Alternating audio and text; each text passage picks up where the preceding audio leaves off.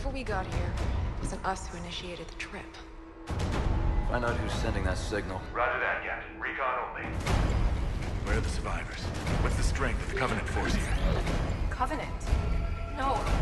Listen, you're in incredible danger. What was that? Oh no. Command, something new. His name is Atriox. The whole damn Covenant couldn't contain him at the height of their power. And all you've got is one old ship and half a crew to staff her? Johnson, get those guns back inside. Multiple breaches. Other guns.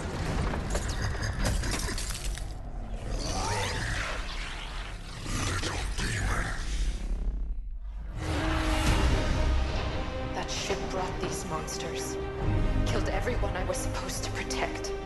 Where you see half a crew, Isabel, I see family. And where you see one old ship, I see home. And that is always worth fighting for.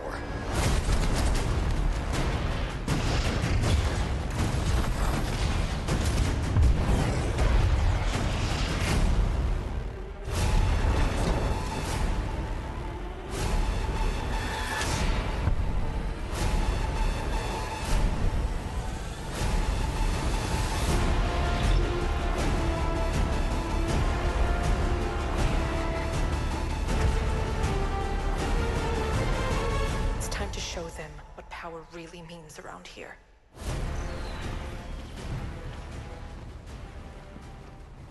헤일로 팬을 위한 방송 헤일로 라마 삼화입니다.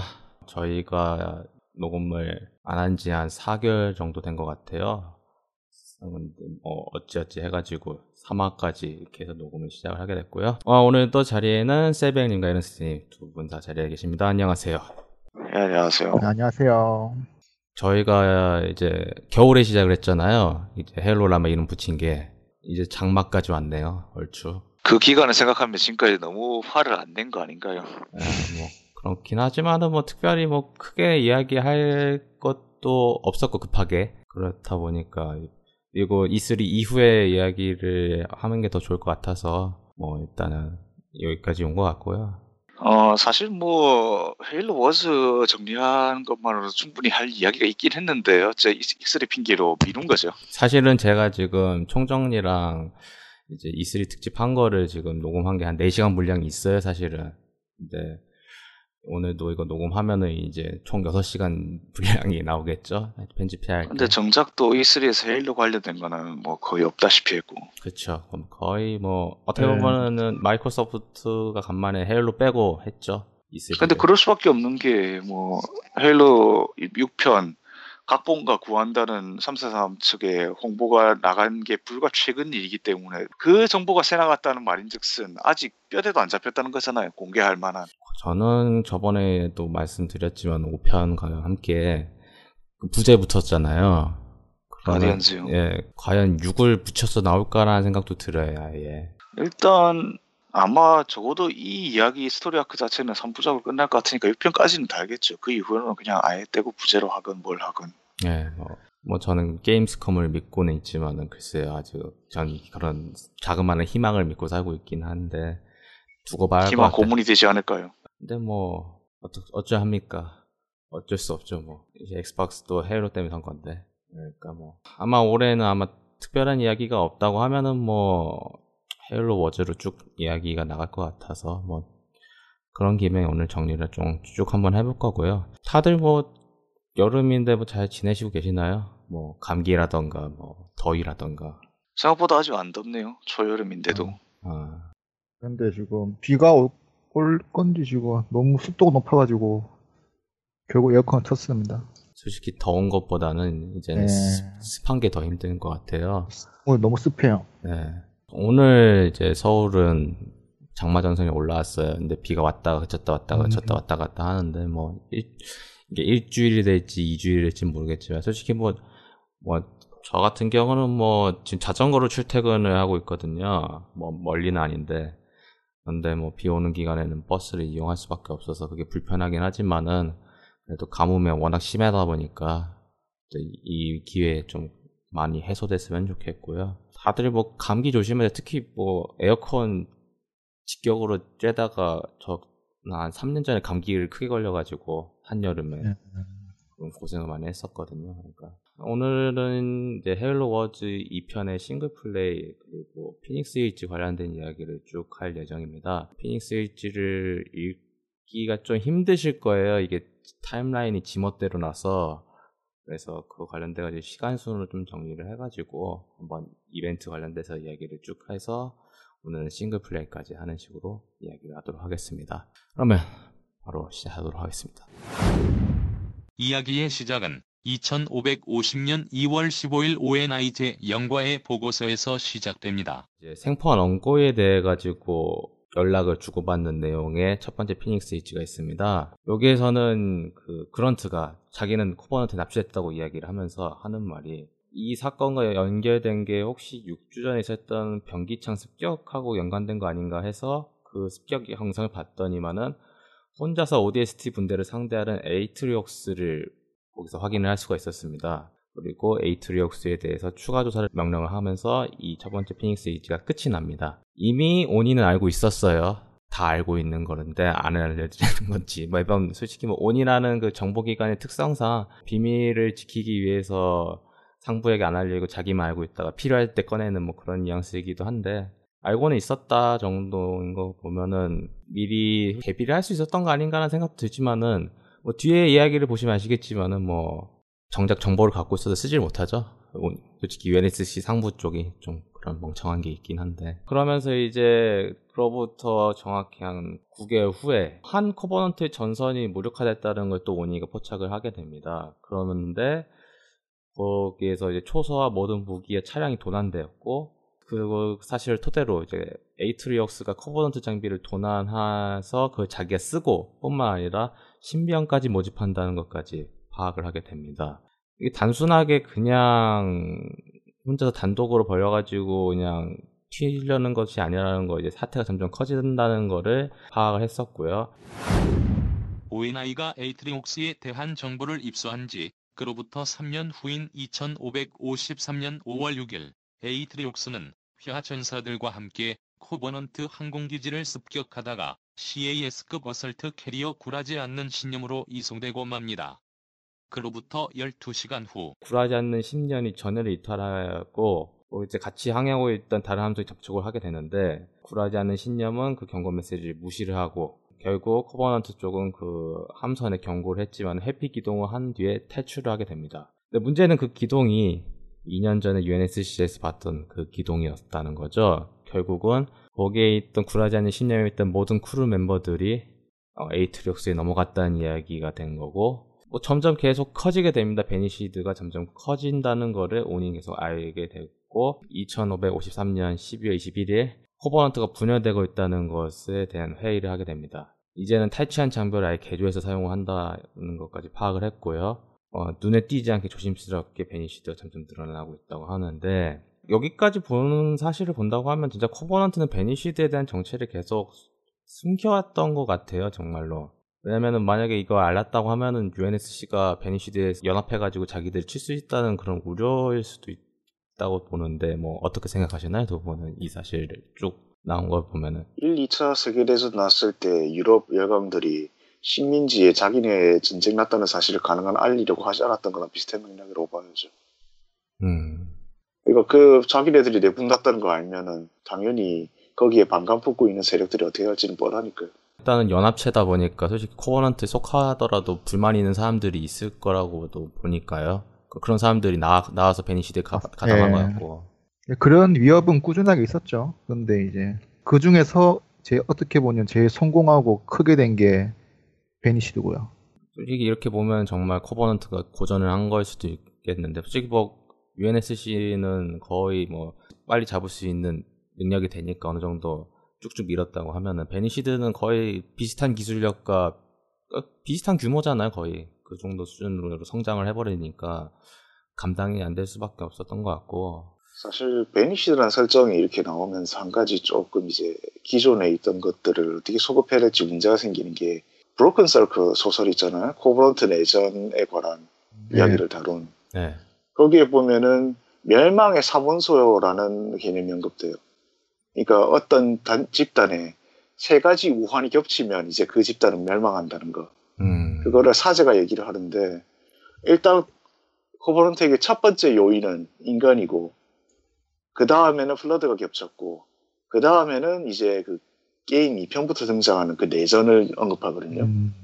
근데 그 내전이 물론 코버넌트 본지 내에서 다시 발발한 거긴 하지만, 생각해보면 이미 베니시드를 통해서 일 차 조건은 충족됐고, 그 다음에 인간이고, 그 다음에 블러드고. 약간 그렇죠. 그러니까 거기서 좀 약간 이야기 순서에 약간 좀 결함이 생기는 게 아닌가 싶긴 하죠. 아니, 뭐 사제가, 예, 사제가 애써 내전이 아니라고 그냥 치부했다고 보냐, 뭐. 게다가, 물론 그 사제가 네. 그 사제단에 속하는 그 내제사장까지는 아니지만은, 적어도 사제 정도 되는 두뇌라면은 베니시드의 존재를 몰랐을 리는 없는데, 하여튼, 일단 거기서는, 물론 그 소설이 나온 건 어디까지나 베니시드 설정이 이렇게까지 나오기 네. 이전이기 때문에, 아, 그냥 그, 그 베니시드는 제외하고, 본진에서의 내전만 언급한다고 생각하면 뭐 딱히 틀리지 않는데, 항상 이렇게 가끔씩 이렇게 좀 엇나가는 부분들이 생기죠. 이렇게 커지다 보면. 그 이전에 어차피 베니시드를 제외하고 또 그 사례가 대 불만이라던가 그런 게 뭐 헤일로 이 편에서도 있었으니까 진실의 언고의 보자. 반란 같은 거에 정성이 있었죠. 하지만 그거는 네. 조속히 진압됐으니까 거기서 딱히 네. 뭐 크게 문제 삼을 이유는 없고요. 그 뜻은 오히려 베니시드가 오히려 정보를 잘 숨기고 있었다는 거일 수도 있겠는데, 그건 너무 과장이 된 것일 수도 있겠고, 제 생각으로는. 그래서 일단은 코버넌트 내에서도 쉬쉬했겠죠, 그거에 관해서. 그러니까 물론 코버넌트는 뭐 겉에서 보기에는 뭐 종교적 광시대로 뭉친 연합체인데, 속에는 생각해보세요. 제국도 너무 다민족이면 그 제국은 정치적으로 성립이 안 되잖아요. 네. 코버넌트도 딱 그 지경이잖아요. 그렇죠. 그러니까 그렇잖아도 불안정한 그 내부의 평화를 유지하기 위해서 가능한 그런 정보는 차라리 숨기고 그냥 뭐 열심히 선조님 믿고 기도해 뭐 이 정도로 얼버무렸겠죠. 애초에 종족 구성원들 중에 이제 종교적 믿음이 깊은 종족이 별로 없죠. 그냥 어떻게 거래도 성사된 경우가 많고 하니까. 어떻게 보면 그냥 상인이가 예. 그나마 예. 믿음이 있다고 봐야죠. 일단 사제는 예. 그 믿음을 예. 이용해서 통치하는 세력이고, 예. 상인이는 그리고 거기 넘어가서 예. 어떻게 보면 군사적인 따까리 노릇을 하고 있고, 레코는 오로지 거래고, 예, 그렇죠. 원고인은 그냥 단순 복속, 그냥 들어오는 복속이고, 말도 안 통해. 자칼도 그냥 용병이고, 아, 그, 예, 걔들 그냥. 예, 키그야글도, 예, 용병이고, 뭐. 자칼이 키그야르죠. 예. 그나마 또, 그나마 새로 들어온 이제 저일라네가 이제. 걔들은 그래도 좀 약간 예. 바보 같은 광신도들. 그러니까 사제가 이용하려고 하죠. 그러니까 사헬리의 광신성이 조금씩 떨어지고 있으니까 좀 다루기 쉬운 애들을 찾은 거죠. 근데 엘리트의 전투력이나 저랄렌의 전투력이나 뭐 약간 컨셉은 약간 다르지만 거의 비슷한 수준이라고 볼 수 있잖아요. 그렇다고 보... 비슷하죠, 솔직히 거의. 근데 에. 그런데 모르겠어요. 영상 같은 데서는 항상 그 고릴라가 최고로 묘사되기 때문에 뭐 그렇긴 한데, 일단 피지컬은 진짜 브루트가 최강이죠. 거기서는 그럴 수밖에 그... 없는 게 제일 에. 중력 높은 행성 출신이에요. 예, 그거 시네마틱에서도 진짜 한 손으로 그 상일리 목뼈 부러뜨리고, 그 소설에서도 이제 스파르탄이 상대가 안 된다고 묘사가 되니까, 일단은 마스터 치프도 한번 죽을 뻔했어요. 예. 그러니까 이제 신체적 능력만으로는 브루트를 따라갈 종족이 없는 것 같아요. 게다가 걔들이 입는 전투복이 뭐 어떤지 모르죠. 대체로 사실 헐벗은 애들이란 말이죠. 그렇게 예. 완력을 부릴 때는. 그러니까 그... 아티옥스가 입고 있는 그 전투복 같은 경우는 게다가 거의 짜깁기한 예. 거라서 딱히 뭐 여러 가지 최첨단 기능은 없어 보이거든요. 근데 예, 그 시네마틱이나 아니면 그거 이제 홍보 트레일러나 보면은, 근데 그 기가 막히는 게, 스파르탄을 한 손으로 든단 말이죠. 네, 몇 킬로예요? 네, 한 칠, 팔백 킬로 나갈 텐데. 칠, 팔, 그 적어도 오백 킬로는 넘게 나가는 스파르탄을 한 손으로 든단 말이죠. 네. 무서워요, 그럼. 뭐 여기까지서 나온 사실들을 보면 에이트록스는 진짜 엘리트의 두뇌랑 그만한 엄청난 힘을 갖고 있는, 지략도 하면서 이제 무력도 쓰는 엄청난 그 미지의 브루트다 정도 이제.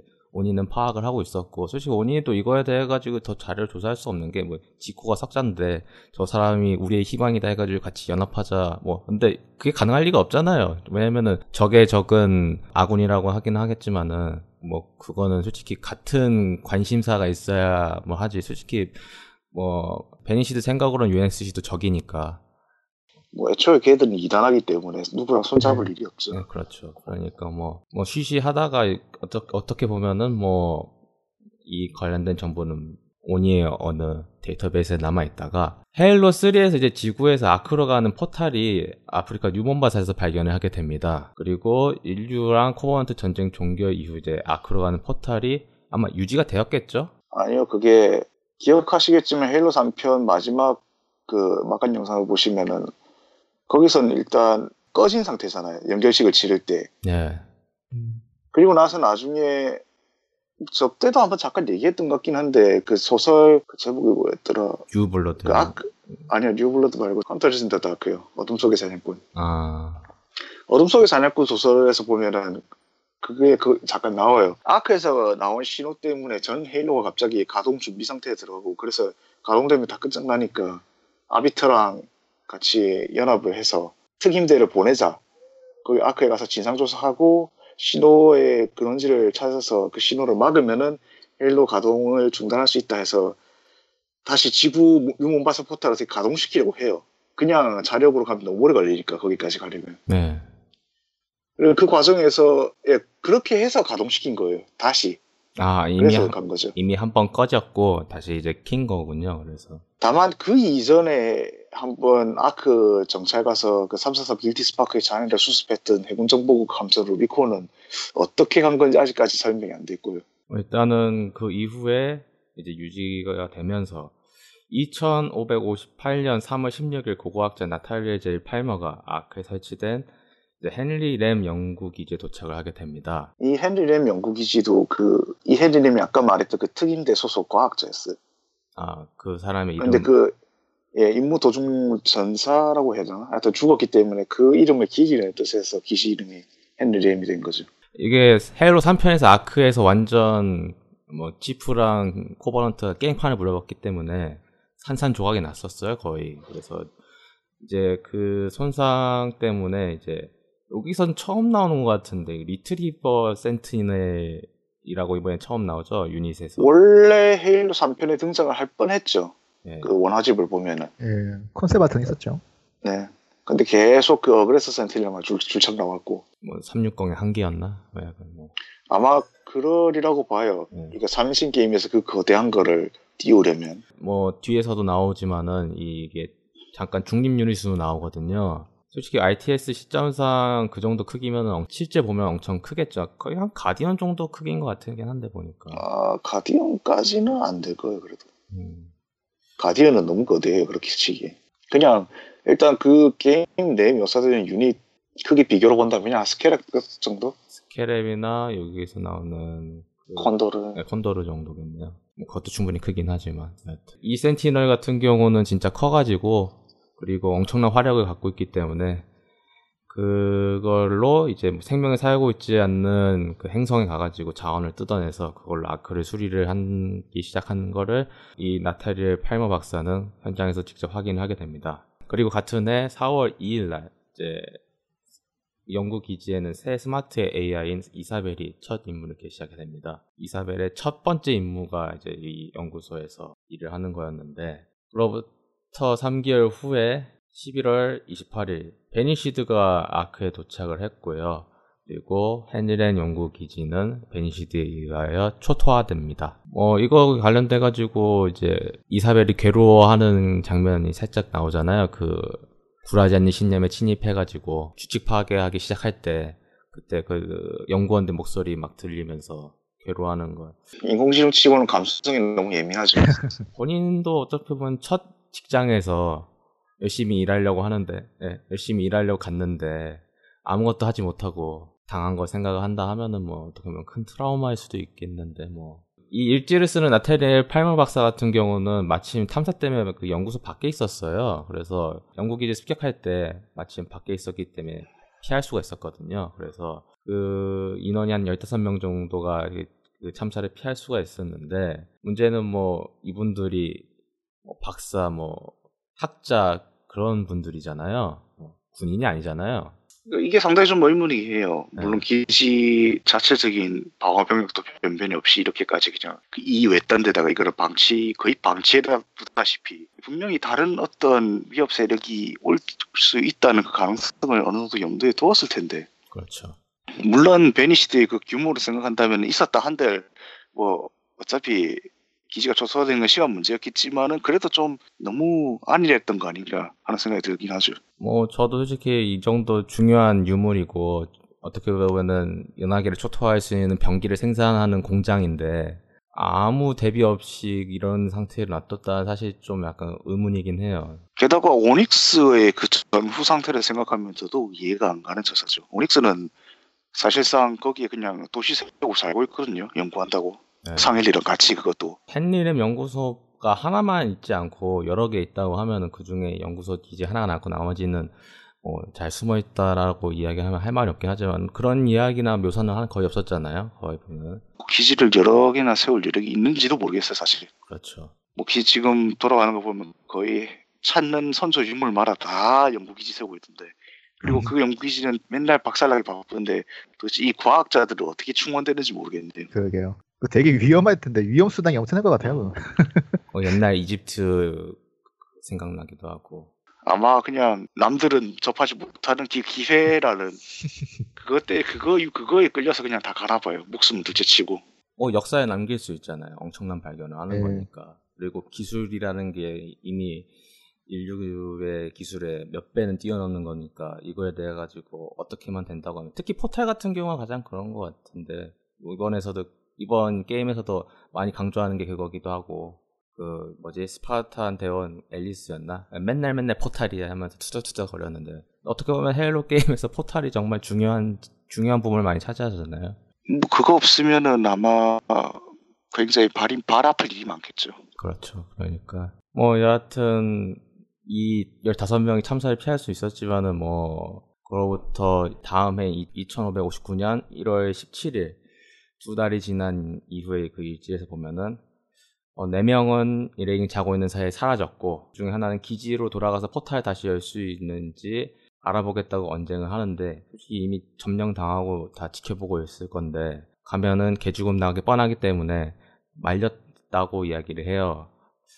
하지만은 결국 의견 차이로 인하여 이제 서로 서로 갈 길 가는 것 같고 그리고 세 명은 어, 목마름과 굶주림과 이제 비바람으로 잃었다 뭐 이렇게 해서 상당히 괴롭게 생존을 하고 있어요. 뭐 인간을 위해서 생존하기 위한 그 좋은 환경은 아닌 것 같아요. 아크라던가 헤일로라던가 왜냐면은 나무라던가 뭐 땅이라던가 그런 게 다 있긴 하지만은 뭐 정작 먹을 거가 없어 보이거든요. 저는 나무를 뜯어서 먹을 수는 없잖아요. 게다가 그게 먹어서 안전하리라는 보장도 없고. 그렇죠. 그 특히 아크나 뭐 헤일로 같은 경우 하는 일 중에 하나가 뭐 생태계 그 박물관 같은 거잖아요. 보존. 그러니까 그게 예, 인간이 속한 생물권의 그 식물이라는 보존이 있어요. 비슷하게 생겼어도. 물도 마찬가지죠. 그쪽 물에 이상한 게 타버리면은 먹으면 죽어버릴 수도 있으니까. 아무리 물이 깨끗해 보여도 안에 들어가 있는 건 또 달라 보일 수도 있으니까.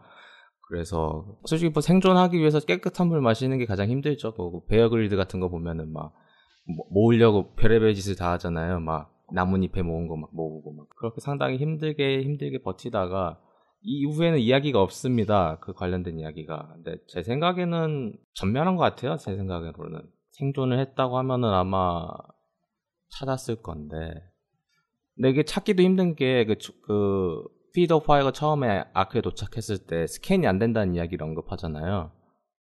기지 이 아크 전체를 스캔하는 게 힘들다 이야기를 하면서. 뭐 물론 그 당시에는 이제 스마트 에이아이가 없는 상황이고 그 앤더스 박사가 직접 그거를 봐야 하기 때문에 그게 인간으로서는 시간이 걸린다는 뉘앙스일 수도 있겠지만은 뭐 아크 전체가 아예 그런 거에 대해 가지고 막혀 있는 거 아닌가라는 생각도 들거든요. 저는 그래서 과연 이 박사님께서 차후에 나오실지 모르겠지만은 나온다고 하면은 뭐 다른 이야기를 또 하시겠죠. 그간 발견된 거라다가. 추가 설정 자료에 이름만 나온 인물들이 다시 본편 쪽으로 게임, 그냥 게임상에서 모습을 드러낼 가능성은 거의 뭐, 매우 희박하다고 봐야 돼요. 본편에서는 안 나와도 이제 일지라던가 이런 걸로 어떻게 생존을 했다 정도? 뭐 나온 다음에 나중에 이름 정도에 어디선가 언급 되겠지. 아니, 마지막 유언장 같은 거 있잖아요. 여기서 중국일 것 같으니까 이제 사랑하는 가족들에게 안녕 그런 식으로 할 수 있을 거라고 봐요. 그 마지막 일지 이후에 이제는 이제 그 이후에는 이제 박사 이야기가 없다고 하면은 이 이후에는 대부분이 이제 스피릿 오브 파이어랑 이제 베니시드 관련된 이야기입니다. 천오백오십구년 삼월 사일 이제 상헬리 경비대 오르다발 사함의 일지에서 좀 약간 내용을 간추르면요, 거짓된 위대한 고행에 대해서 이야기를 합니다. 그러면서 그 고행에서 희생된 동료들에게 복수를 하기 위해서 베니시드에 가담했다라는 이야기로, 어떻게 보면 이제 대표적인 베니시드 가담하게 된 사례 중에 하나로 좀 길게 써 있는. 글쎄, 근데 저는 상헬리 같은 경우는 선택지가 있을 것 같은데, 아비터로 가던가 에이트록스로 가던가 둘 중에 하나의 선택지가 있을 것 같은데, 에이트록스로 간다는 거는 그만큼 에이트록스가 과격한 그 행동을 보여줬기 때문에 간 거라고도 볼 수 있겠는데, 뭐 어떻게 생각하시나요? 이거에 대한 데가 쓰고. 그 일지를 남긴 상일 같은 경우는 그래도 상당히 이성적으로 사고하는 것 같은데, 그렇다면 아비타 쪽에 붙지 뭐하러 그쪽에 붙어야지 모르겠어요. 아니 그러니까 어차피 아비타 쪽도 그 선조 종교를 버린 건 똑같잖아요. 그렇죠. 그리고 그쪽이 온 거라면 온 거랬지. 음. 뭐하러 굳이 저 일란애랑 같이 손을 잡는지는 좀 의문이긴 하죠. 서로 맨날 반목만 하던 두 종족인데. 물론 그 용병지 때문에, 돈 때문에 한 사람들도 있는 것 같긴 해요. 그러니까 뭐 사회라는 게 다 그런 거지만 뭐 착한 착하다는 게 아니라 인연 자체가 다르다 보니까. 근데 뭐 이 이 관련된 일지를 보시면 아시겠지만은 돈 때문에 한 것 같지는 않은데라는 생각도 들거든요. 어떻게 보면은 계기가 왔고 선택지가 그 당시에는 에이트록스밖에 없어서 가담한 걸 수도 있으니까, 뭐 물론 일단은 그거에 관련돼가지고 일지를 통해 통해서 볼 수 있는 건 그 정도니까 뭐. 그리고 이제 삼월 이십팔일로 추정됩니다. 이때 스피드 오브 파이어가 아케 떡하니 도착하게 됩니다. 그러면서 세리나가 일어나세요 함장님, 뭔가 이상한 일이 터졌어요 하면서 전원 깨우죠. 삼월 이십팔일 날 스피드 오브 파이어에서 깨어난 커터 함장은 이제 세리나의 부재를 파악을 하게 되죠. 뭐 이미 거기 영상을 보신 분들은 아시겠지만은 에이아이 한계 수명 때문에 어쩔 수 없이 본인 스스로 그렇게 선택을 했다 이야기가 나오고요. 그렇기 때문에 뭐 전체적으로 전력이 많이 감소된 상태에서 그래도 자기가 어디에 있는지에 대해 가지고 파악하기 위해서 어, 스파르탄 레드팀을 헨리렘 연구기지에 투입하게 됩니다. 왜냐면은 거기에서 유엔에스씨 방송이 나왔기 때문이죠. 여기에서 그 에이트리옥스와 레드팀이 첫 번째 조우를 하게 되고 삼 대 일인데 그냥 에이트리옥스가 혼자서 다 발라버렸죠. 충분히 대비를 하지 않은 상태에서 당했기 때문에 뭐 어느 정도 어, 스파르탄 팀을 시드를 칠 수 있겠지만 그래도 엄청난 피지컬. 그냥 뭐 새로운 적 띄워주기 정도로 보죠. 뭐 다이렉트한테 목을 졸렸던 마스터 치프처럼. 그냥 이럴 거면 그냥 에이트리옥스가 전면에 나와가지고 혼자서 싸우지. 왜 여기서? 음, 보통 항상 삼류학당들이 그렇잖아요. 항상 이길 수 있는 상황인데도 다음을 기약하지 하면서 물러나주고, 그러면서 주인공한테 힘을 키울 시간을 주고, 그래서 나중에 발려놓고 아 뭐 천운이 따르지 않았다면서 이상한 기운 탓만 하고. 거기서 재밌는 게 그 에이트리옥스도 그 샷건은 무서운가 보더라고요. 그 권총은 맞아주는데 샷건은 절대로 못 쏘게 해요. 잘 보면. 그것도 있지만은 에너지 실드라든가 그런 게 없는 것 같아요. 방어구 자체에. 일단 네. 이거를 그냥 이건 단순히 연출상의 문제로 네. 봐야 되는 것 같은데, 이상하게 그냥 씨지 영상 혹은 뭐 그림, 만화 이런 소설이 아니라 영상 쪽에서는 그냥 게임 자체의 실제 플레이 말고 기타 영상의 경우에서도 막 방어막을 그렇게 상상이 못하는 경우 잘 없어요. 네. 그게 단순히 액션에 방해가 되어서인지 아니면 굳이 방어막 깜빡거리는 효과가 그렇게 썩 자연스럽지 못하다고 생각해서인지. 그, 당장 헤일로 워즈 전편에서 그렇죠.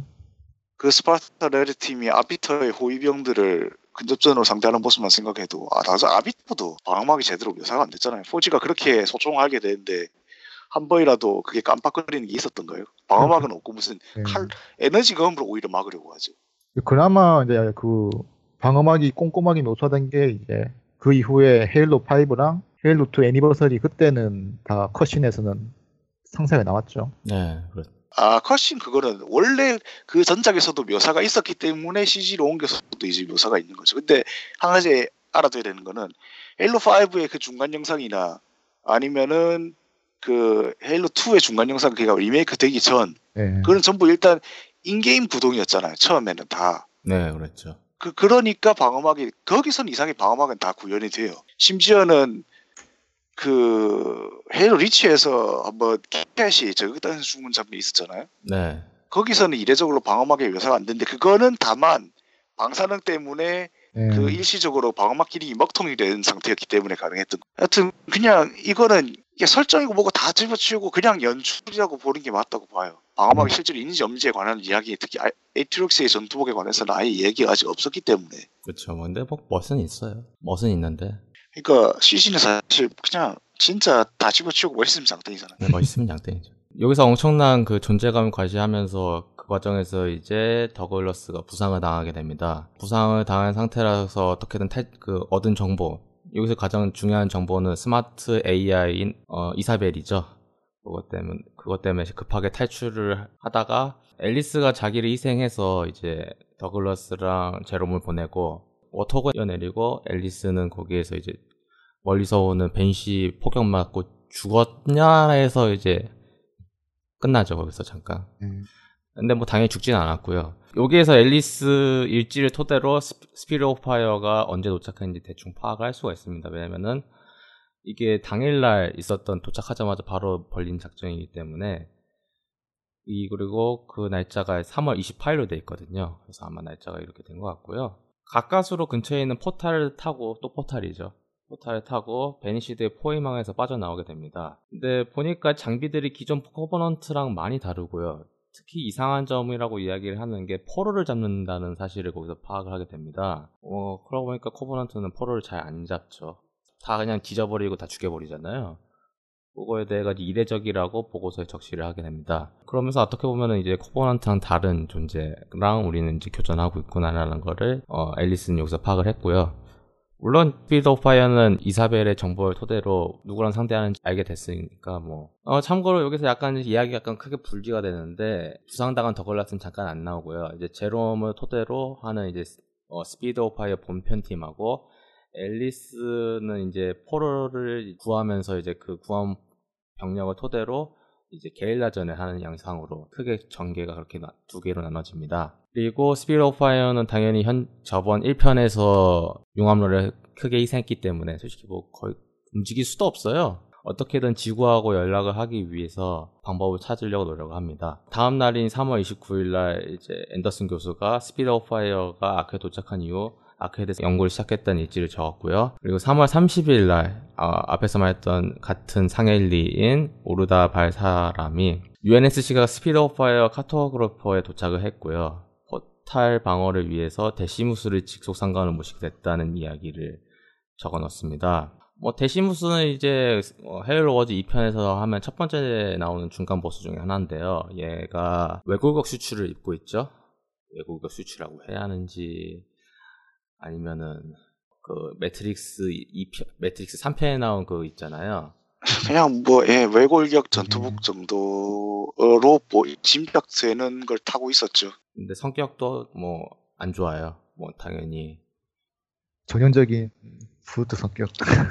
그냥 다 죽여버리겠다 정도 그런 성격이다 보니까 솔직히 상할리의 입장에서는 껄끄러운 상관이죠.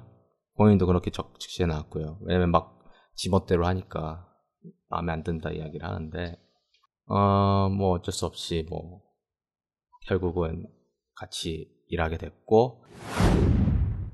스피릿 오브 파이어가 아크에 도착한 지 이틀째가 되는 이천오백오십구년 삼월 삼십일, 브루트 부대장 발카루스는 엉고이들에게 알 수 없는 번역에 두려워하는 엉고이들에게 이를 핑계로 탈주하면 죽는다는 경고를 남기는데, 뭐 제 생각에는 그냥 스파르탄 앨리스를 지칭하는 것 같은데, 왜냐면은 포로를 구출한다 이야기를 하면서 그에 대한 두려움 때문에 탈연병이 생긴다는 뉘앙스로 적어놨거든요. 그러니까 근데 만약에 이런 사, 이거에 대해 가지고 두려움을 가지고 탈영병 탈영을 하면은 죽여버리겠다 뭐 적어놓은 걸 보면은 실제로 많이 있었나 봐요. 솔직히 뭐 이게 뭐 믿음을 갖고 하는 게 아니라 제 생각에 대다수 돈 때문에 하는 것 같거든요. 어떻게 보면은 그런 입사도 있었던 거 보면은. 그래서 에이씨부 내 목숨이 소중한데 그냥 퇴야겠지라는 생각으로 간 것 같은데, 탈영을 한다 한들 어디로 갈까요? 그런 말이에요. 탈출도 못하는데 그 아크에 갇혀서, 게다가 걔들은 그렇다고 아크에서 작업자족할 수 있는 것도 아니잖아요. 어디서 메탈을 그, 구할 건데. 그러니까 헬로 소소에서도 그랬잖아요. 그 공사시설에서도 탈영하는 메탄가스를 여러 개 짊어지고 네. 도망가기라도 했죠. 가서 어디 갈 건데 걔는. 근데 도망가고 있는데 뒤에서 필라고 네. 다 폭발하고 있었죠. 예. 네. 네. 그런트 같다고 해야 될까요? 그냥 앞길 앞일 생각 안 하고 일단은 그냥 도망가고 보는. 현재만 해결 현재 상태만 네. 해결되면 어떻게 되겠지. 네, 뭐 엉거리 답다니 엉거리 답죠. 그럼. 그러면서 이제 처형한다고 그거 와서 보라고 하는 경고 메시지가 이제 있었고요. 같은 날 삼월 삼십일 앤더슨 교수가 이제 호빗코스에서 뽑아낸 데이터를 분석을 하고 그 토대로 이제 아크가 라이브랜에 짠 더 큰 계획의 일부라고 생각을 하게 됩니다. 뭐 이거는 다 아는 사실이지만은 그리고 유엔에스씨 기록에 따르면은 이건 인류에 위한 계획이라고도 한다. 뭐 솔직히 뭐 이십, 거의 한 이십 년 가까이 수면 중이었 최신 소식을 받아서 이제 본 거니까 어떻게 생각하면은 한 이십 년 동안 일 안 하다가 일을 다시 시작해가지고 뭐 사이언스지 있잖아요. 그런 거 보니까 이제 시, 시대가 이렇게 많이 발전됐네 그런 거 음, 그런 거 느낀 것 같아요 제 생각에는. 뭐 그러면서 어 스피드 오브 파이어는 본격적으로 아크를 점, 점령하고 있는 베니시드를 몰아내기 위해서 수단과 방법을 가리지 않고 여러 가지 작전을 펼칩니다. 앞에서 이야기했던 카토그래퍼를 이용해서 베니시드가 이제 아크에 있는 포탈 네트워크를 자랑하고 있었는데 일단 그거를 빼앗기 위해서 투입을 되었고요. 그 네트워크를 탈환을 해서 오히려 자신들을 역이용하려고 생각을 했었고 네트워크가 장악되니까 이제, 이제 스피드 오브 파이어를 굴하지 않는 심념으로 공격을 하여서 아예 유엔에스씨 남는 잠전 병력들을 없애려고 시도를 했지만은 어, 이사벨이 그런 제안을 하죠. 아크에 대한 거대한 규칙이 있고 그 규칙을 파괴하면은 큰 재앙이 온다는 뉘앙스로 이야기를 하면서 어떻게 보면 앞에서 이야기했던 그거 있잖아요. 이제 손상된 아크를 수리하기 위해서 센티넬들이 움직인다. 근데 만약에 손상을 입힌다고 하면은 아크의 방어 기제가 발동해서 어, 아크에 있는 센티넬들이 우리 대신 저 굴하지 않는 신념을 파괴할 것이라는 가설을 세우고 실제로 그걸 토대로 작전을 수행합니다. 근데 뭐 유엔에스씨 함대 가지고는 아크의 구멍을 뚫기도 불가능한 상태이다 보니까 그, 그게 가능한 굴하지 않는 심념을 이용해서 사실 그 스피드 오브 파이어가 아크를 공격하면 오히려 아크가 스피드 오브 파이어를 적으로 판단하니까 반대가 되겠네요 생각해보면. 이 미션 같은 경우는 예전에 헤일로 일 편 생각이 좀 많이 났었어요 저는. 함선 침투 미션 있었잖아요. 아... 정작 게임에서는 함선 안으로 침투해서 조종하고 하는 게 없었잖아요. 그래도 다 생략됐죠. 그렇죠. 그 과정이 좀 긴다. 그거를 좀 현실적으로 아이티에스 쪽으로 약간 좀 풀었다 정도. 그건 약간 좀 흥미롭긴 했었어요. 제가 가장 재밌게 했던 미션도 어떻게 보면 이거인 것 같기도 하고. 왜냐면 이런 저는 원래 씨엔씨 할 때 그런 코만도 미션 같은 거 있잖아요. 그 유닛 하나 가지고 상대하는 거. 그러니까 최대한 기지 그런 거 안 만들고 이렇게 하는 거. 어드벤처형. 네, 그런 걸 좋아하기 때문에. 그래서 여기에서 이제 어떻게 보면은 하이라이트죠. 어떻게 보면은 크게 전황이 크게 뒤집어지는 관... 순간이기도 하니까. 얘면은 그리고 마이크로소프트가 블러한테 준 돈이 거기에 다 몰렸죠. 그렇죠. 거기서 거기에서 끝나버렸어요 사실은. 시실 너무 많이 썼어요 거기서. 어 뭐지 그 제가 최근에 그 봤던 티엠피인가 그. 미국 코미디 배우들이 하는 거 있잖아요. 그거 중에서 뮤직비디오 예산이 계속 나와요. 어, 계속 얼마 정도 소비를 하고 있다.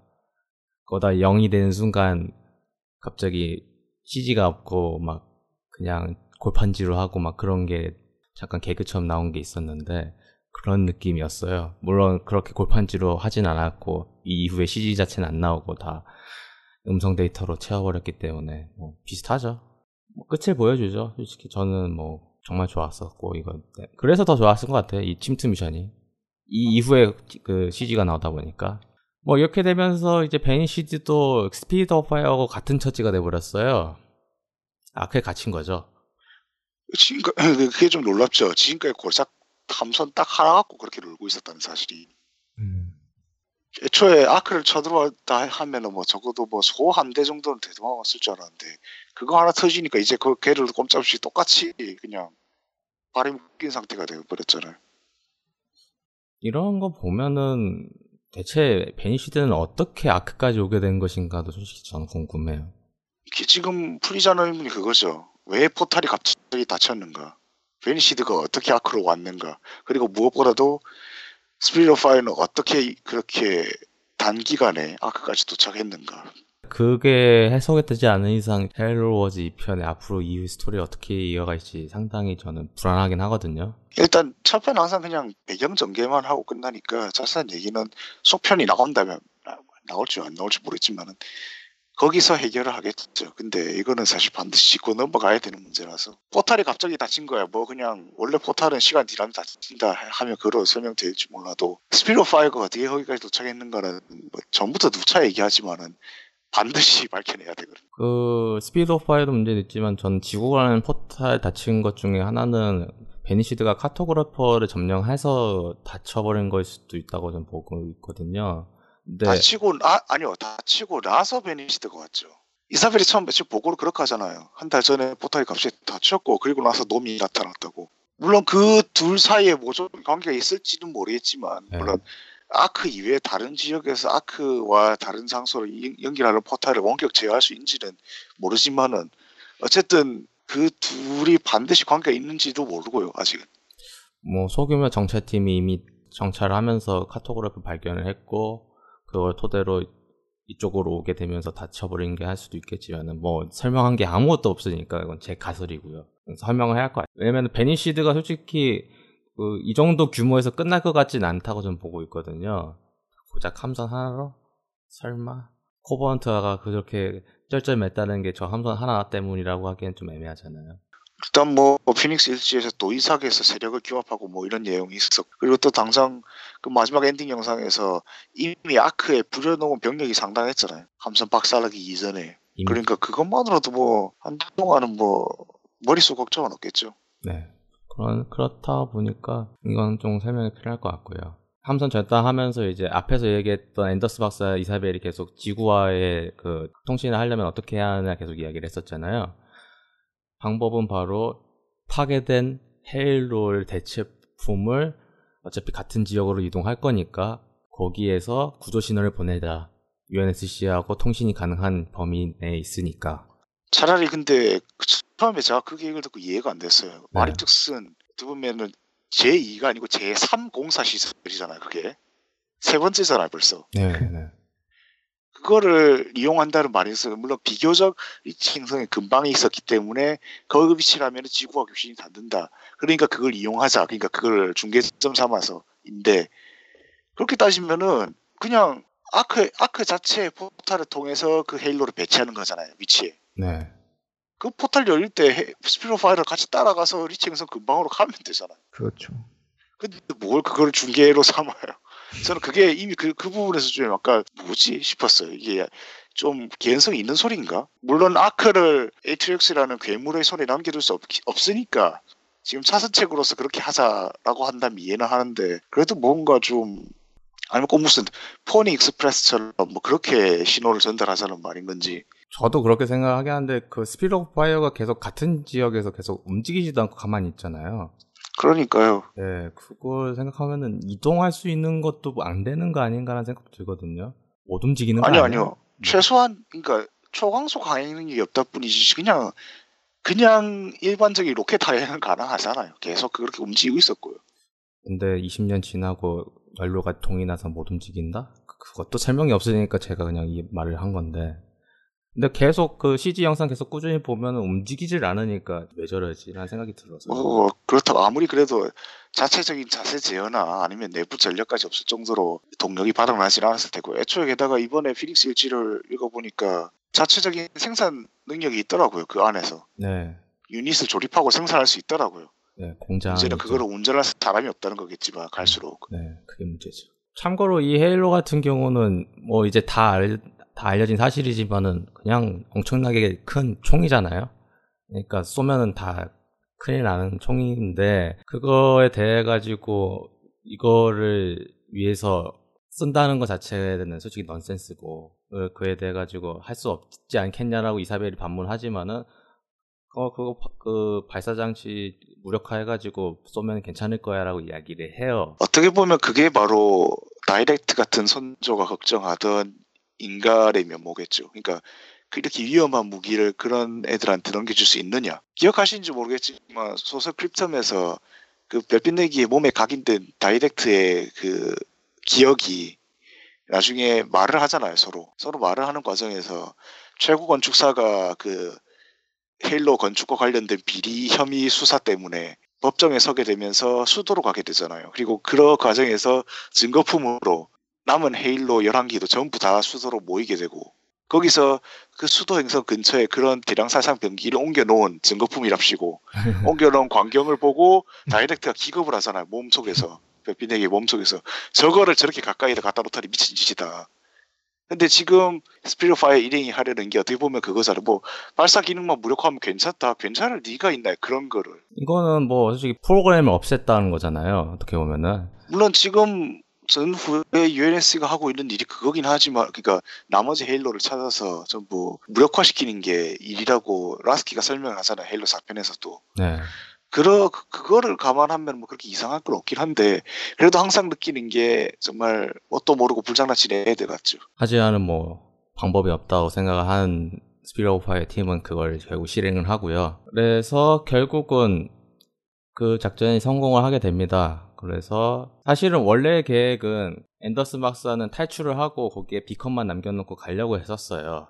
근데 뭐 당연히 시간이 안 맞다 보니까 탈출을 못하고 앤더슨 박사랑 시간이 안 맞았던 게 아니고 애초에 처음부터 그럴 작정 아니었을까? 뭐 사실 저는 베니시드 그 공격이 너무 거사다 보니까 못 나간 걸 수도 있긴 한데, 일단 거기서 잠시 잠시 그 구획 조작을 해가지고 아예 그 부동산 자체를 날려버렸잖아요. 네. 근데 나중에 맨 마지막에 그 앤더슨 앤더슨가 한 행동을 보면은 마치 범인은 앤더슨 같은 느낌? 아. 그러니까 아니, 그러니까 분명히 그래 거기다가 제가 아까 포니 익스프레스를 언급했던 이유가 그거를 만약 중계기 삼아서 그 스피릿 파이어의 생, 생존 소식을 알린다면은 그 안에다가 그러니까 메시지를 담은 신호기를 신호 중계기를 그 안에 심고 보내고 자기는 탈출하고 뭐 이런 수순이 돼야 되잖아요. 그렇죠. 근데 앤더슨 본인이 그냥 그걸 아주 비싼 택시 삼아서 타고 가버리잖아. 음. 그리고 가다가 사실은 그 중간에 요격당하고 말지만 정황상. 야, 요격당했다고 생각하시는 건가요? 지, 자리 가로챈 거죠, 뭐. 아니면은 목적지까지 도착을 해서 코타나의 가디언을 맞닥뜨렸든가, 음. 아니면은 슬립스페이스 이동 도중에 어떻게 코타나가 손을 써서 가로챘던가, 둘 중 하나겠죠. 둘 다 솔직히 소름 끼치는 일이긴 한데, 전 후자가 더 소름 끼치는 게 헤일로 위치를 다 파악하고 있다는 거 아니에요? 그렇다는 뜻은. 그러니까 자기가 도메인이 됐으니까 그 네. 정보를 모를 리는 없겠죠. 네, 그래서 직접 그 이동 상황을 파악을 하고, 그렇다는 뜻은 앞에서 제가 그 활기 컨트롤을 뺐다고 이야기를 했잖아요. 안전한 헤일로입니다. 이렇게 이야기를 했는데 솔직히 안전하다고 생각하지 않는 게 그거 다시 재설치하면 되거든요. 다시 그러니까요. 게다가 한쪽은 그 정보를 꿰고 있고 다른 한쪽은 그냥 어, 잘은 모르고 그냥 위에 아주 피상적인 부분만 살살 건드리는 것밖에 못한다고 본다면 어느 쪽이 더 우세할지는 뻔하죠. 그리고 뭐 솔직히 코타나는 그거를 하도 많이 했으니까, 그거 키 빼고 인덱스 빼고 그짓 많이 했으니까 그런 의미에서 좀 약간 좀 이 이후의 스토리가 어떻게 전개될지는 상당히 궁금한데 여기서 끝이 나버리죠. 뭐 요즘 대세인가 봐요. 그냥 클리프행어 시기 할 말이. 이렇게 하면서 이, 이천오백오십구 년 사월 이일 제 일 차 스피릿 오브 파이어와 베니시드 전투가 끝이 나는데, 뭐 뒤에서 뭐 베니시드의 엄청난 병력을 보여주면서 베니시드는 끝이 안 났다라고 보여주지만은 그거는 모를 일이고요.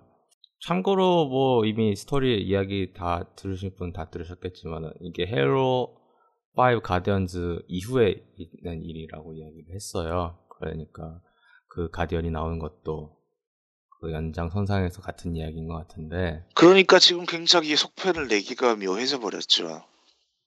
그러니까 숫자를 붙이는 그 정식 작품의 그 소재가 그 결말에 겹쳐버렸으니까 이걸 어떻게 서로 안 겹치면서 평행선을 달리면서 이어나갈지도 의문이고, 그런 것도 있지만은 그 헤일로 오 편에서 이제 전설로 하면은 헤일로가 갑자기 불이 번쩍이는 거 잠깐 나오잖아요. 코타나가 헤일로를 보면서 끝이 나는 장면이 나오죠. 그래. 그 헤일로가 이 헤일로가 아닐까라는 생각도 들긴 하는데 모르죠 일단은.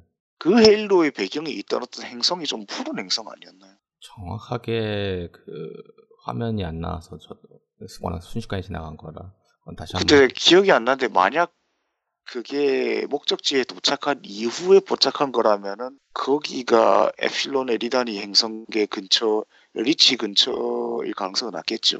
그리고 만약에 그, 그 위치라고 하면은 이미 산산조각난 헬로 잔해들이 왔다 갔다 하는 거라던가, 그리고 이미 파괴됐었잖아요. 그것 때문에 엄청난 큰 파괴 때문에 행성 전체도 영향을 미쳤던 걸로. 뭐 헬로 이 편 이후에 그 쪽이 안 나오긴 하는데, 만약 그러니까 그 목적지에 도착한 뒤라면은 그 고타나가 흥얼대는 그 장면 뒤로 비치는 행성이 그 스래셔드라면, 헤일로 일 편의 묘사대로라면 자주 빛이어야 하고, 헤일로 이 편 이후의 묘사대로라면 황토색이어야 하거든요. 그렇다고 하면 앞에서 에른스트님이 말씀하셨던 것처럼 중간에 가로채가지고 멈춰버리게 아, 한 것이. 아, 근데 아직 모르죠. 근데 그 고타나가 네. 흥얼대는 그 영상 속 헤일로가 반드시 제삼 공사시설 헤일로라는 보장은 없으니까요. 네.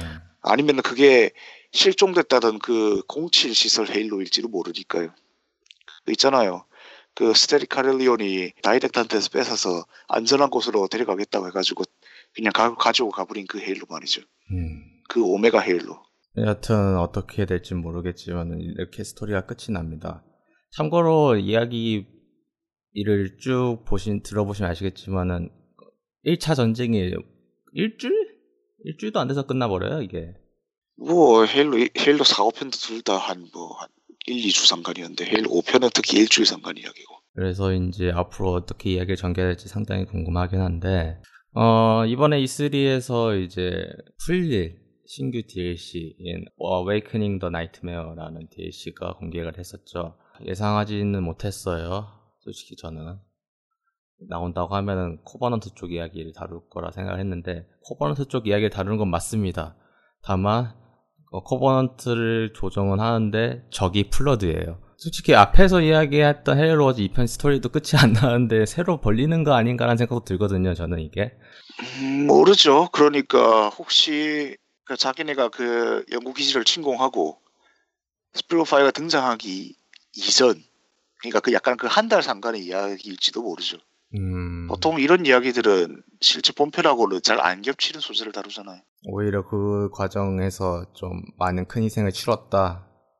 블러드. 하고 일단은 격리는 시켰다. 야, 뭐. 그래서 네. 마치 그러니까 스피어 파이어가 아크에 도착해서 베니시드만 상대할 수 있었던 이유는 베니시드가 처음에 도착해서 철저하게 박멸을 그 소독과 박멸 해충구제를 했기 때문이다라는 그런 이야기가 될지도 모르죠. 그러니까. 마냥 베니시드도 욕할 수는 없다 하는 그런 이야기? 뭐 플러드는 과연 이거 어디서 나온 걸까요? 아크에서 보관되고 있던 걸까요? 아니면 떨어져 나온 걸까요? 저번에. 가능성은 두 가지겠죠. 아크에서 원래 연구용으로 보존하고 있던 거를 지들이 몸으로 건드렸거나, 아니면은 헤일로 삼 편에서 거기 추락했던 그 하이체리티의 잔해에서 떨어져 나온 놈들이 원래 끈질기잖아요. 그런 놈들은. 살아남아 있었거나. 근데 그 뉘앙스로 보면은 저는 떨어져 나간 것 같은 느낌도 들긴 하는 게, 왜냐면은 씨지 영상에서 보면은 그 이미 좀 많이 퍼져 있던 상태인 것 같거든요. 그러니까 연구소에서 격리해서 뛰쳐나온 게 아니라 포자 상태가. 뭐 근데 트레일러는 어디까지나 트레일러이기 때문에 아주 자세한 것까지 참고할 수는 없죠, 사실. 얼마든지 달라질 수 있잖아요. 뭐 여기서 플러드 나오면서 상당히 흥미로운 지점은 이제 신규 유닛으로 이제 나오는 게 나와요. 이게 원래는 그 헤일로 삼 편 같은 경우는 그 그냥 변이 된 걸로 나오잖아, 그냥 단순하게.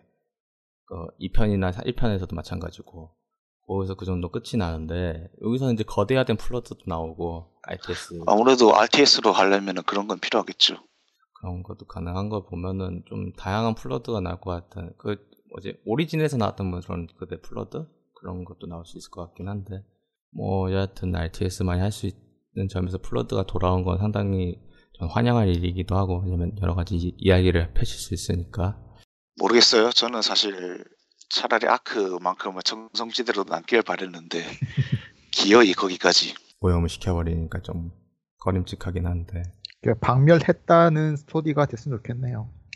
음, 안 가면 또 헤일로 싸우잖아요. 네, 또 일이 또 커지죠. 아, 박멸로 간다면 그렇게 될 수도 있겠네요. 헤일로 사 편 터미널에서 밝혀진 새로운 선조 인간 과거 비화에서 그런 게 있었잖아요. 인간이 마냥 선조 기지, 선조 영역을 침범했던 게 아니고, 사실은 박멸을 위해서 선전포고 없이 그렇게 공격을 했던 했을 할 수밖에 없었다라는 그 설명으로 나오잖아요, 터미널에서. 네.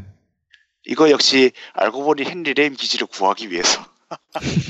아 물론 사실은 아니지만은. 네. 항상 그런 얘기는 좀 덜어 쓰이는 것 같아요. 당장 프로토스가 테라를 처음 침공했던 것도 저그의 감염을 미연에 방지하기 위해서였으니까요. 네. 근데 테라는 배은망덕하게도 그런 것도 모르고. 그 당시에는 뭐 그런 거에 대해 가지고 뭐 무지했으니까요. 뭐 후에는 레이너가 뭐 짝짝꿍 짝짝꿍 하긴 했었지만 어, 다시 돌아와서 일단은 뭐 이렇게 해서 간단하게 헤일로워즈 이 편 싱글을 정리를 했는데요. 아크에서 벌어지는 일이기 때문에 솔직히 뭐 크게 뭐, 뭐 도시라던가 뭐 다양하게 뭐 유엔에스씨가 관리하는 행성이라던가 그런 모습은 별로 안 보여줘요. 솔직히 뭐 플러드도 안 나왔으니까 이번에는 플러드가 오염된 지역이라던가 그런 것도 안 나왔고 그래서 좀 여러 가지 이동 면에서나 보는 면에서는 좀 밋밋하다고도 할 수 있겠는데 뭐 예상했었잖아요 다들. 아크에서만 있는 일이라고 하면 어쩔 수 없을 거니까. 뭐 두 분 다 플레이를 다 해보셨는데 뭐 헤일로 일 편하고 비교를 한다고 하면은 뭐 어떠셨나요 다들 싱글 플레이? 헤일로 일 편하고 헤일로 워즈 일 편이요. 예, 헤일로 워즈 일 편이요. 그 뭔가 좀 확실히 다채로운 시도를 하려고 노력을 한 것 같은데. 짧다는 게 미션 제가 느낀 건 미션 수를 보면은 비슷한데 짧게 느껴지는 그러니까 거니까요.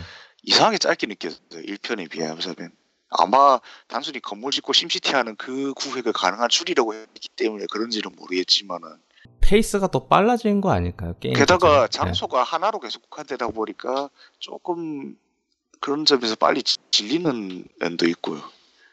음. 헤일로워즈는 어떻게 보면 지나치다 싶을 정도로 장소 전환이 많았잖아요. 네, 그렇죠. 하베스트에서 좀 더 다루셨어야 했는데 뭐 한인무하고 바로 그 다음에 아르카디아 들어가고 아르카디아에서 바로 또 하나 뛰고 그 다음에는 그 쉴드홀 들어가고 그 다음에는 그 쉴드홀에서 줄차기지만 그래도 장소 전환이 이 편보다는 많았거든요. 네, 뭐 이건 배경 때문에 어쩔 수 없는 거고. 네, 그냥 그거에 어쩔 수 없는 거지. 네, 그래도 다양한 선조 구조물 나온 거는 좀 흥미롭게 볼 수 있었어요. 다양하다고 해야 될지 아니면 저는 한 가지 불만이었던 게 관제실이 나오잖아요. 네. 이번에는 이상하게 통제실로 번역됐지만 원문은 똑같이 컨트롤룸인데 근데 아 기억하시겠지만은 생긴 게 완전히 달라요. 헤일로 삼 편에서 마스터 치프 일행이 들어갔던 그 관제실과 이번에 앤더스가 조작하는 그 관제실은 네. 이번에 나오는 그 관제실은 딱 헤일로 오 편 제네시스에서 묘사했던 그러한 선조 구조물 양식과 굉장히 흡사한 형태로 나온 거거든요. 음. 번지에서 과거 묘사했던 약간 뭔가 사막에 솟아오른 깨끗한 이집, 그 이집트 피라미드 같은 그런 건축, 건축물이 아니고요. 그래서 관제실 자체가 여러 개가 있다는 건지 아니면 그냥 그 관제실 마스터칩과 똑같이 발을 디뎠던 그 관제실을 완전히 그냥 탈바꿈 시켜놓은 건지 이것도 설명이 아직 없어요. 저 같은 경우는 포탈 네트워크만 아니고 따로 관제하는 그것일 수도 있겠고 헤일로 관제실은 따로 있다 뭐 그런 건가? 뭐 그런 아니면 뭐 헤일로 쓰리 관제실은 그 아이티에스 맵으로는 좀 그 부적합하죠. 그러니까 뭐 리메이크일 수도 있고. 그러니까 그런 식의 리메이크가 과연 음. 아무리 게임을 소급 정비한더라도 이게 좀 가당키라 한가 싶어요. 하여튼 시리즈 이렇게 장기화되면 될수록 이렇게 나오는 불협화음들을 보고 있노라면. 뭐 일단 어떻게든 나중에 봉합을 하겠죠. 피닉스 일지에서 제롬 더글라스, 앨리스를 다 그 헬시박스 일지에서 처음 언급됐던 수술 실패 인원 재, 재활 대원들로 편입시켜서 그 레드팀의 설정 문제를 이제 깔끔하게 해결한 걸 보면 아마 오메가 팀도 그렇다면 같은 수순을 밟겠죠. 네. 여기서 나온 오메가 팀은 이번 주에 추가된 제롬 중령의 영웅 능력 중 하나입니다. 뭐 멀티 관련된 이야기는 다음에 기회가 되면 추가로 할 거라서 뭐 어, 셀뱅님은 뭐 어떠셨나요? 뭐 저랑 같이 코업도 같이 하셨는데 일단 코업 얘기 잠깐 더 한번 한번 해보면은 코업을 하면 좀 재밌긴 했었어요. 저는 같이 셀뱅님하고 했을 때 편리하죠. 네.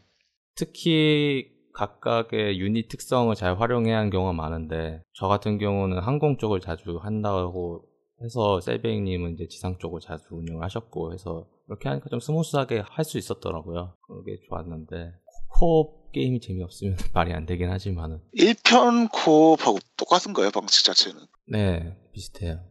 똑같죠. 근데 좀 약간 차이, 차이점이 있다고 하면은 처음에 시작할 때 주는 유닛이 좀 약간 다르다 정도? 일 피 같은 경우는 스파르탄을 주는 경우가 좀 많이 있더라고요. 영웅 유닛으로. 근데 약간 이제 리트리버 센티넬 나왔을 때는 반대였어요. 그때 셀뱅님 쪽이 스파르탄 쪽을 다 가지고 있었고, 저는 이제 후방 유닛들 그런 식으로. 그러니까 좀 약간 차이가 있긴 한데 뭐 그 정도는 뭐 사소한 거고, 어차피 그거 다시 줄 수 있으니까요. 유닛 주기로 하면 되니까. 코업은 괜찮았지 않았나요? 세이브 형님 어떠셨나요? 네, 괜찮았어요. 네. 특히 좋았던 거는 피씨로도 같이 할 수 있었으니까, 라이브 서비스 결제 안 해도 피씨는 그렇죠. 아마 제 골드 계정은 끝났을 거예요. 근데 피씨 같은 경우는 그렇지 않아도 멀티 같이 할 수 있으니까 그게 좋은 것 같고요. 뭐 하신다고 하면은 싱글보다는 코업으로 하시는 게 아마 도전과제라던가 그런 거 깨시는 데는 더 좋으실 것 같고요. 아, 뭐 이렇게 해서 쭉 정리를 해봤어요. 짧은 게임이다 보니까 솔직히 뭐 전 좋다 안 좋다 평가하기에는 솔직히 애매한 게, 이제는 올해 헤일로 게임이 안 나오잖아요. 확정인 것 같고, 헤일로를 정말 좋아하시는 분들에게 갈증을 해소할 수 있는 유일한 게임이 이거 아닌가 싶어요, 현재로서는. 그리고 뭐 그것과 발맞춰서 에이트릭스 소설이었나? 만화였나? 나오죠. 네. 그래서 이제 방법이 없으니까 만약 사신다고 하면은, 앞에서 제가 말씀드렸던 Awakening the Nightmare가 나왔을 때 아마 할인을 할 것 같아요. 참고로 이거는 시즌 패스를 산 사람은 따로 사야 하는 추가 디엘씨. 그러니까 그게 어디 있어요? 시즌 패스를 산 사람도 따로 돈 내야 된다니. 저는 이에이만 창렬인 줄 알았는데. 이게 그 제가 또 한정판을 샀는데, 한정판이 생각보다 쌌거든요. 왜 이렇게 싼가 했더니만은 이렇게 할 거라고는 생각도 못했습니다. 한정판에 뭐 따로 특혜를 주는 게 있었나요? 뭐 멀티플레이 스킨이라든가 시즌 패스가 있는데. 아니 그거 말고요. 영웅 같은 거나 그 미리 팩 주는 거 말고는 없어요. 따로 뭐 안에 뭐 설정지 같은 게 따로 있었던 것도 아니잖아요. 네, 없습니다. 제가 알기로는. 그래서 제가 별로 탐이 안 나더라고요. 근데 한정판 사시는 것도 좋긴 한 게, 좀 다양한 영웅 그 선택할 수 있는 게 가능하다 보니까 그게 또 재밌긴 해요. 또 재밌는 유닛들도 많이 있고 하니까. 관련된 이야기는 멀티할 때 이야기를 할게요. 이게 좀 약간 설정상으로는 약간 무리수를 두는 거 아닌가라는 생각이 들 정도로 그냥 막 저지르고 있어서 지금. 아, 멀티는 상관없잖아요. 생각해보세요. 그 멀티가 하야부사 전투복 뭡니까 그거. 근데 열받는 거는 그게 진짜 공식 설정집에 설명이 들어갔다는 거죠. 어, 그래서 일단은 멀티랑 앞으로 헤일로의 미래에 관련된 이야기는 다음에 다루도록 하겠습니다. 뭐 간만에 녹음을 이렇게 쭉 진행을 했는데요. 사실 뭐 더 길게 할 수도 있는데 여기까지 자르는 거는 총정리편 녹음도 있고, 분명 제가 만약에 이 헤일로 미래나 마이크로소프트 미래를 이야기하면 안 좋은 이야기를 할 게 뻔해서 이미 했거든요, 저는. 저번 녹음에서. 그래서 앞으로 어떻게 바뀔지에 대한 거는 지켜봐야 할 것 같아서 그 이후에 이야기하는 걸로 하겠고요. 뭐 스콜피오 이야기요? 뭐 그렇죠. 뭐 엑스박스 원 X 아씨 이름 참. 아, 그 이야기 시작하면 끝도 없으니까 전 참도록 하겠습니다. 여하튼 뭐 다들 장마인데 건강 조심하시고요. 다음 녹음 때 이제 멀티랑 관련된 말도 안 되는 설정들이 추가된 여러 가지 유닛들 이야기를 쭉 한번 해보도록 하겠습니다. 솔직히 흥미로운 것도 많이 있긴 해요. 특히 이번에 헌터 영웅 같은 거. 왜냐면 헌터가 주인공으로 나온 적이 없거든요, 여태까지. 그래서. 왜요? 그, 나이트폴에서 주인공 가격이 있잖아요. 뭐, 그렇긴 하네요. 걔들은 네. 헌터 아닌가요, 뭐. 네. 근데 뭐, 갑옷 입어가지고 헌터가 주인공이 돼서 싸우는 거는 좀 인간형 인간형이었으면 좀 무서웠을 텐데. 아, 그러겠어. 네. 저도 그렇게 생각하네. 나이트 보였어요. 네. 아, 이상 헤일로 팬들을 위한 방송 헤일로라마 삼 화 마치도록 하겠고요. 저희는 사 화에서 멀티랑 기타 헤일로 관련된 이야기를 가지고 돌아오도록 하겠습니다. 감사합니다.